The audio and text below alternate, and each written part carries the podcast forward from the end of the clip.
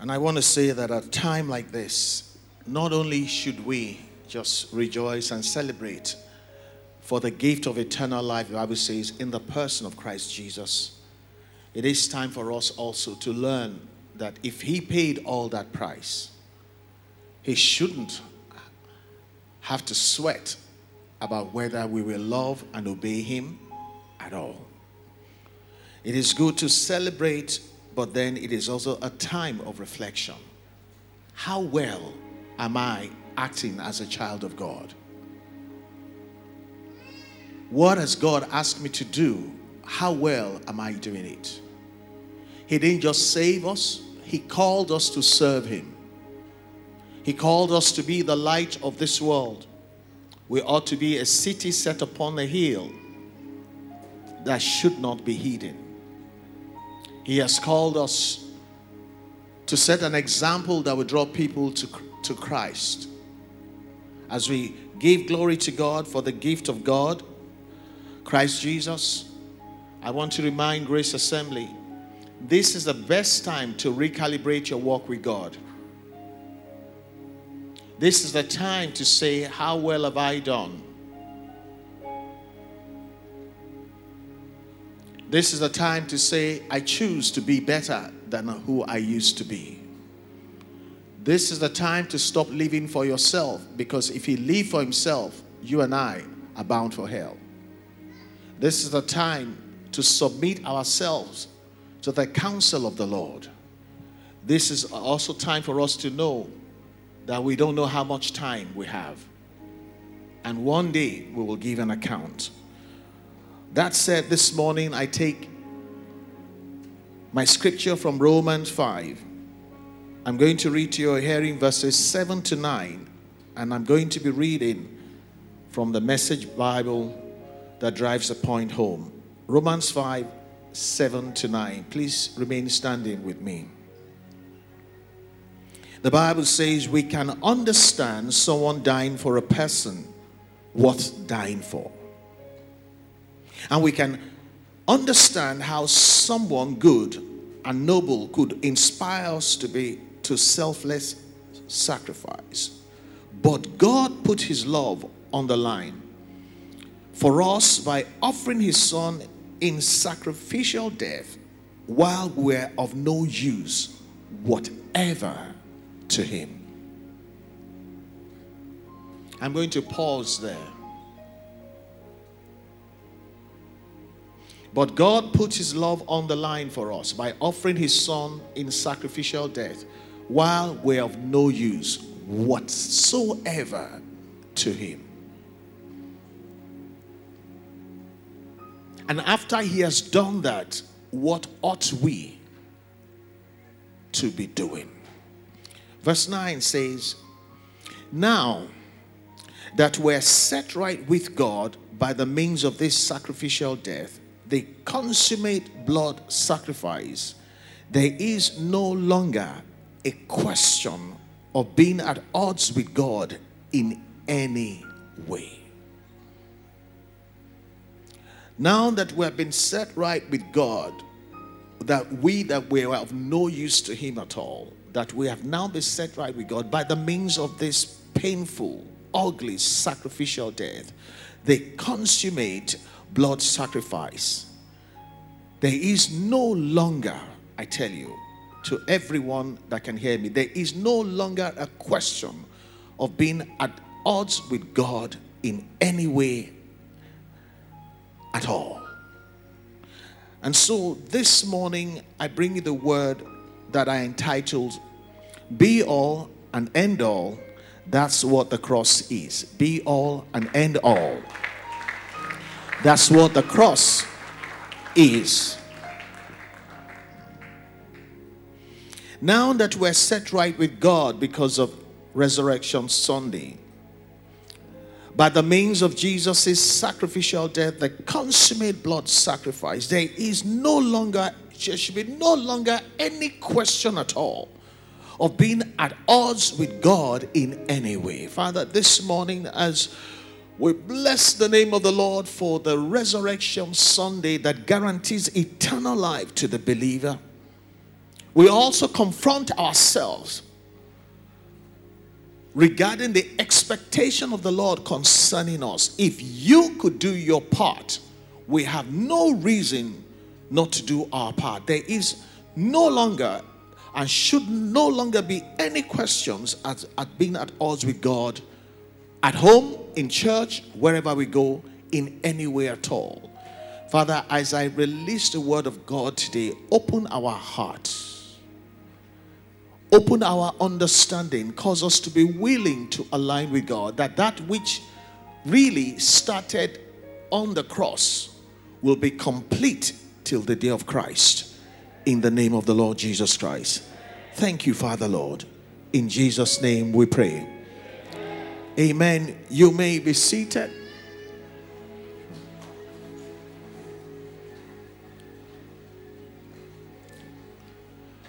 The message this morning is short and straight to the point. Be all and end all. That's what the cross is. The cross means one thing, and it means everything. It's the be all and end all.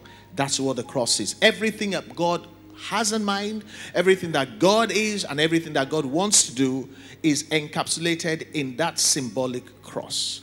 And that's why we took the hymn, the old rugged cross.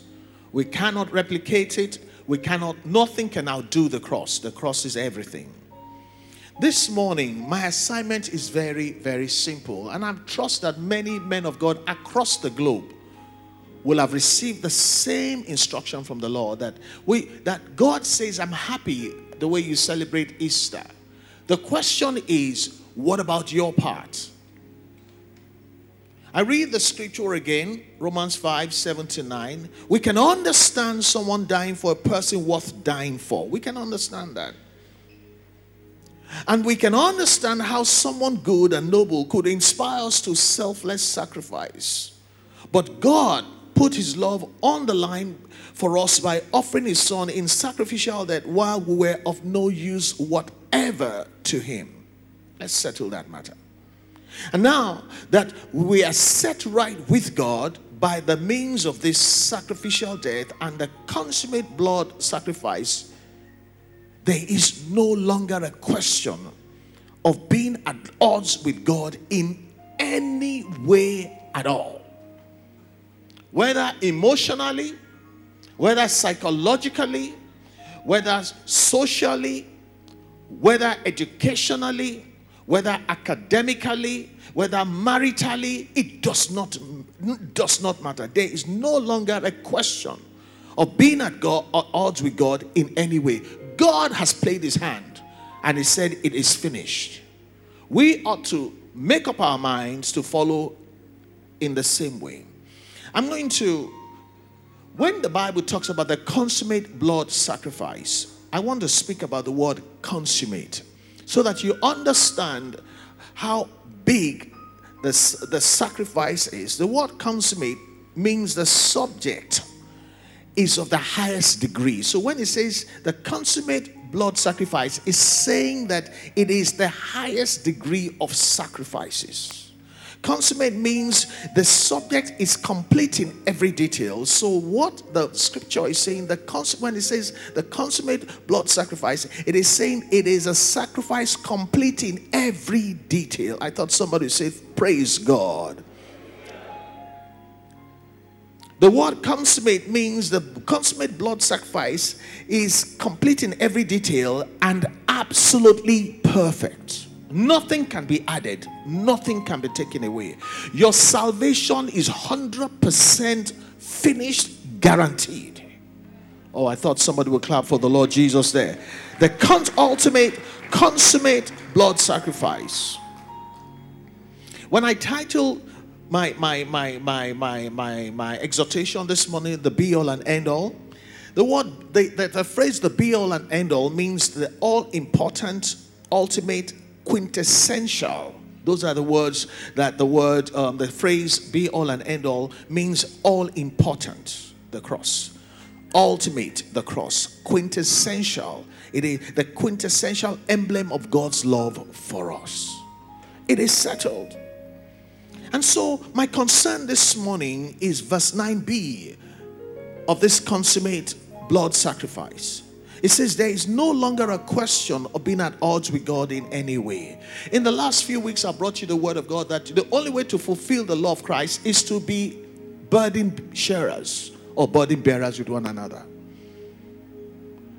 It says, no matter what, I brought you another one, no matter what you do, what, no, no matter what I think, no matter what I believe, no matter even what I preach, if I don't have love, I am bankrupt. This is what it is when it says that there is no longer a question of being at odds with the standards and the requirements and the expectations of God. There should be none whatsoever in any way. When we put the cross, the be all and all end all, God has made his own statement. And he's standing back and say, I want to see your own statement. Why is my own statement so quintessential and complete? Why is yours not here or there? This is the time to jumpstart our Christianity. This is the time to start all over. I hope somebody is hearing me. May the Lord grant us the grace to walk worthy of the Lord, fully pleasing Him in every way in the name of the Lord Jesus Christ. You see, the church is quiet now. When it's when we talk about what Jesus did, we're shouting. And that's good. We're dancing. I'm talking about what are we going to do about what he did? Can I get a witness in the house? Is it a one sided relationship? We keep talking about what he did. What are we going to do about what he did? And how well are we doing it? I'm going to read Romans 5, verse 6. That's the preceding verse before the 5, 7 to 9 that I read. This is very interesting. It says, Christ arrived right on time to make this happen. He didn't and doesn't wait for us to even get ready. He went ahead, ready or not. We, he presented himself for this sacrificial death when we were far too weak and rebellious to do anything to get ourselves ready. And even if we hadn't been so weak, we wouldn't have known what to do about saving ourselves anyway. Short.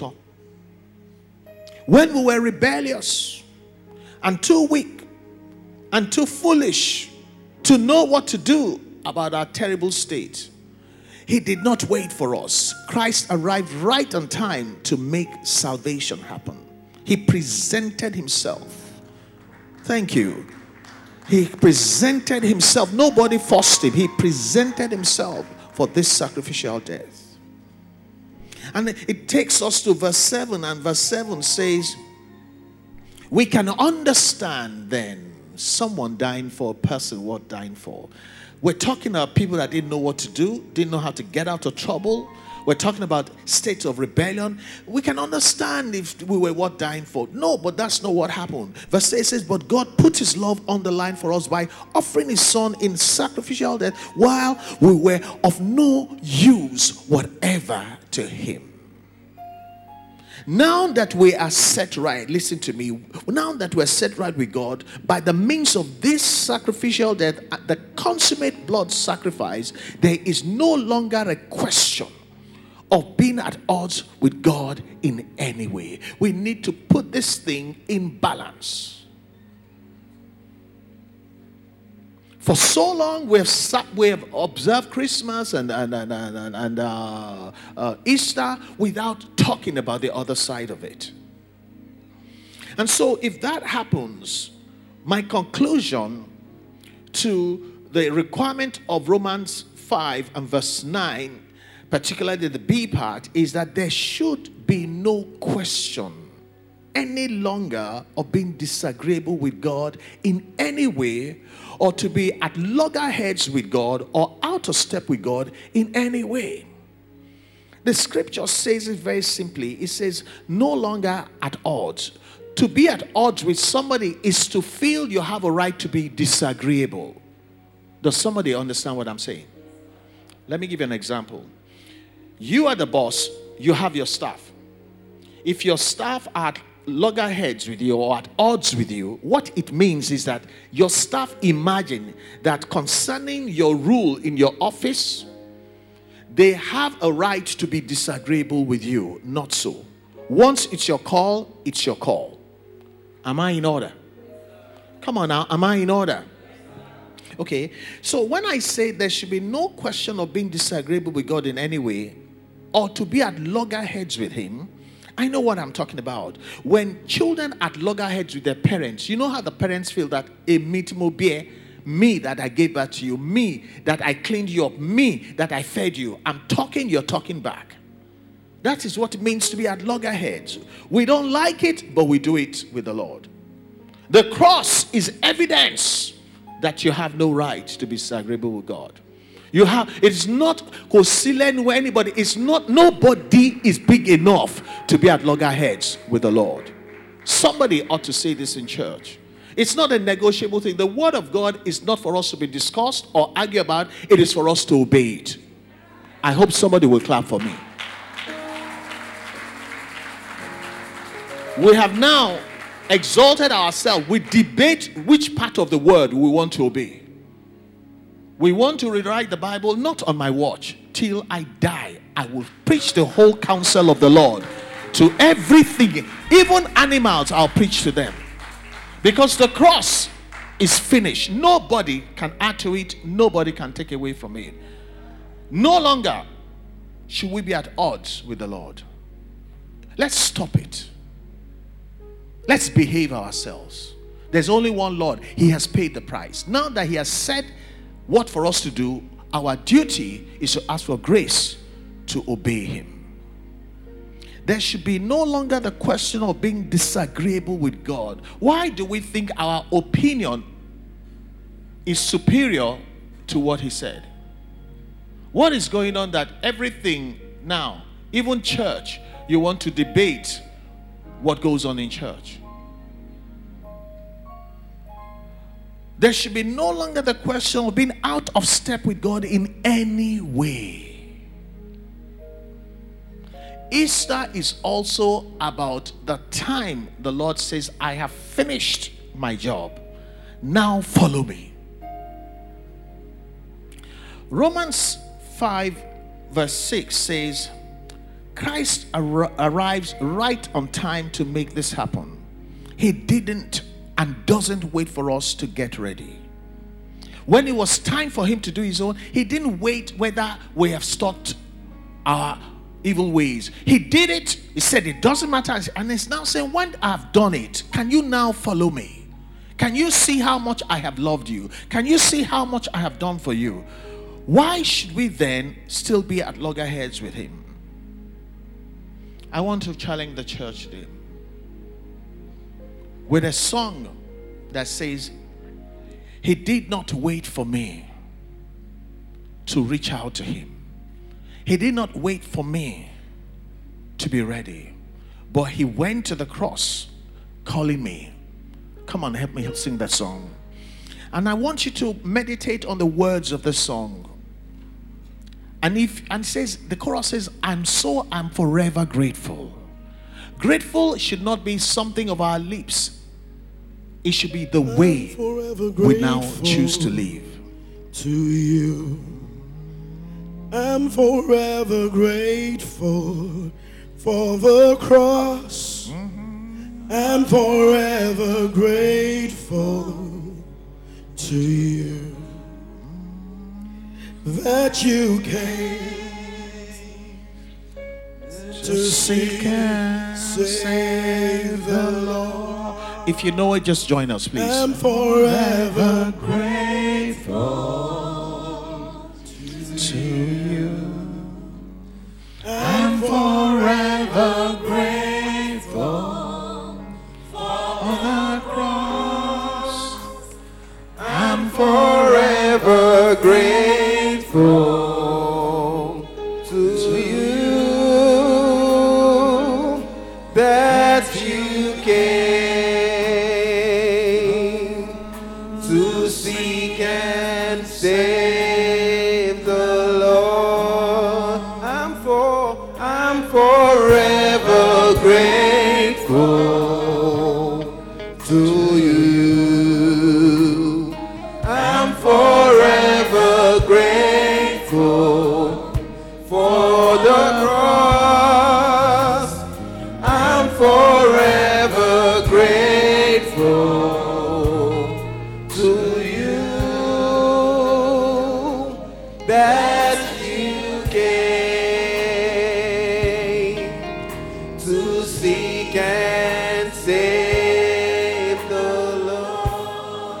sing it from the beginning? You did not wait for me.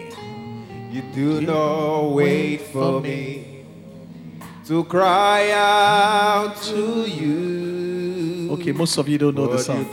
yourself We are the old Christians. In majesty. You do not wait for me to draw near, to draw near to you. But you make me hear your voice calling me. I'm for, I'm forever grateful to you, to you. I'm for, I'm forever grateful for If you're cross. grateful, can you stand to your feet? the cross, I'm for, I'm forever grateful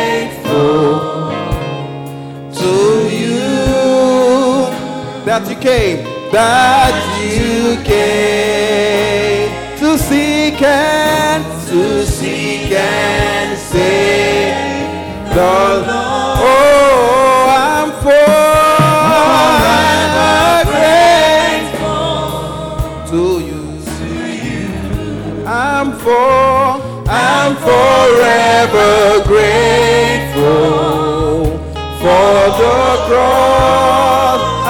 I'm for, I'm forever grateful to you that you came to seek and save the lost. And I believe that the spirit of that song is saying that gratitude should metamorphose into a lifestyle that shows that having been forgiven a lot, I owe it to you, Lord, to change the way I think, to change the way I act, to change the way I relate with people and become an obedient child. Oh, some people are clapping. Don't wait for them. Just clap because it takes a gra- grateful person to receive a message like this. The song says, You did not wait for me to reach out to you, but I hear your voice calling me. Calling me out of prostitution, calling me out of being a thief, calling me out of being uh, uh, uh, an adulterer, calling me out of all kinds of things. uh, and you did not judge me. You died for me. You adopted me into the family of the Father. You preserve a space for me so that when time gives it eternity, you come and receive me to yourself. I am forever grateful. Because I'm so grateful, that's why I don't do the way I do things anymore. Because I'm forever grateful, that's why when I'm chastised, I repent. Because I'm forever grateful, I change my ways.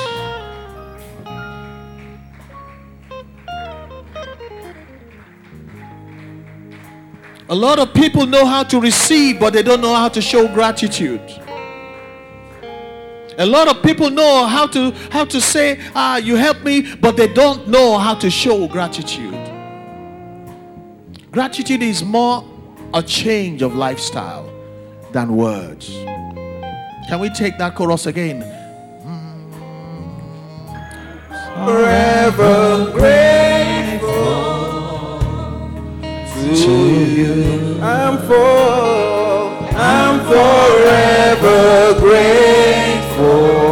cross, for the cross. I'm for, I'm forever grateful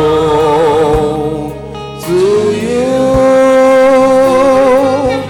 that you came to seek, to seek and save the Lord. I'm for,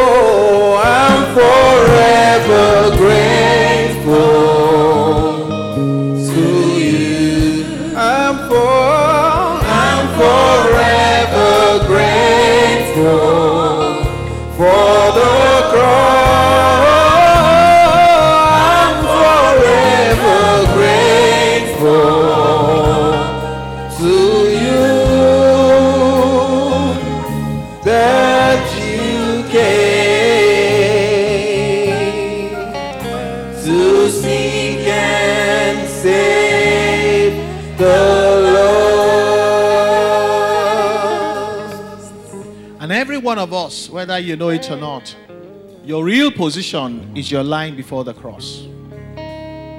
You think you're standing up, but you're lying before the cross. The cross is the place where your life, the Lord confronts you, your life. There's no hiding place. It's like the woman caught in adultery. Her position was she was down before the cross. And everybody said, Stone her. And if you were to be left to the judgment of people, you will be stoned to death. And they gave a reason why they should stone her. And Jesus, the one who went to the cross, says, I didn't come to condemn, I came to save. I am the one that makes a way where there used to be no way. I'm the one that looks at your life. Supposing she repents, who will she become? Supposing I gave her another chance, who will she or he become? Church is not a place we come to stone people. Church is a place where we seek the will of God and how to raise people from the dust of, of, of life. And you know what happened? He made a way for her and said, He who is without sin, let him throw the first stone. It takes me to a song that I asked for by CeCe Winans. Mercy said no. Mercy said no over my life.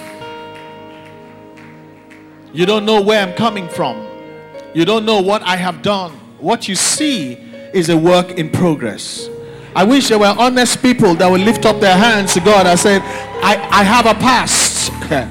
God has really helped me. No, it's going to be played by um, the multimedia. It's going to be played by multimedia. I got it ready for you. Mercy said no. Be afraid. Mercy said no. Sin will never take control. Life and death stood face to face. Darkness tried to steal my heart away. Jesus. Mercy said no.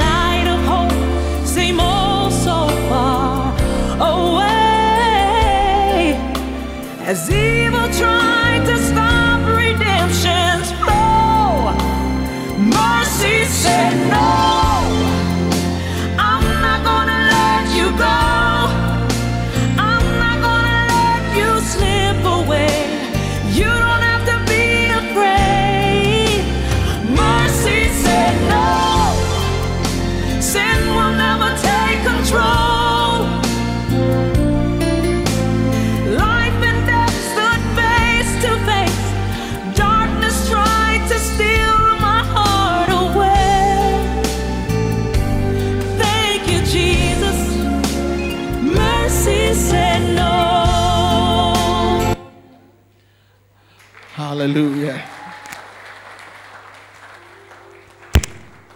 My message this morning the cross is the ultimate symbol of God's mercy.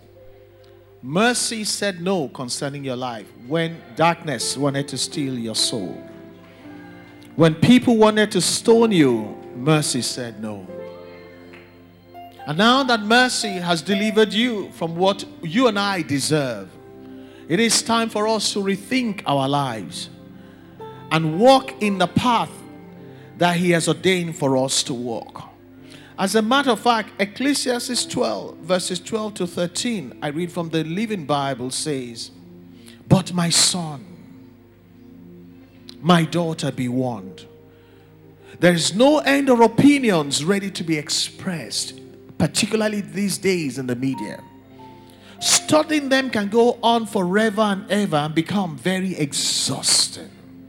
Here is my final conclusion fear God and obey his commandments, for this is the entire duty of man. Praise God.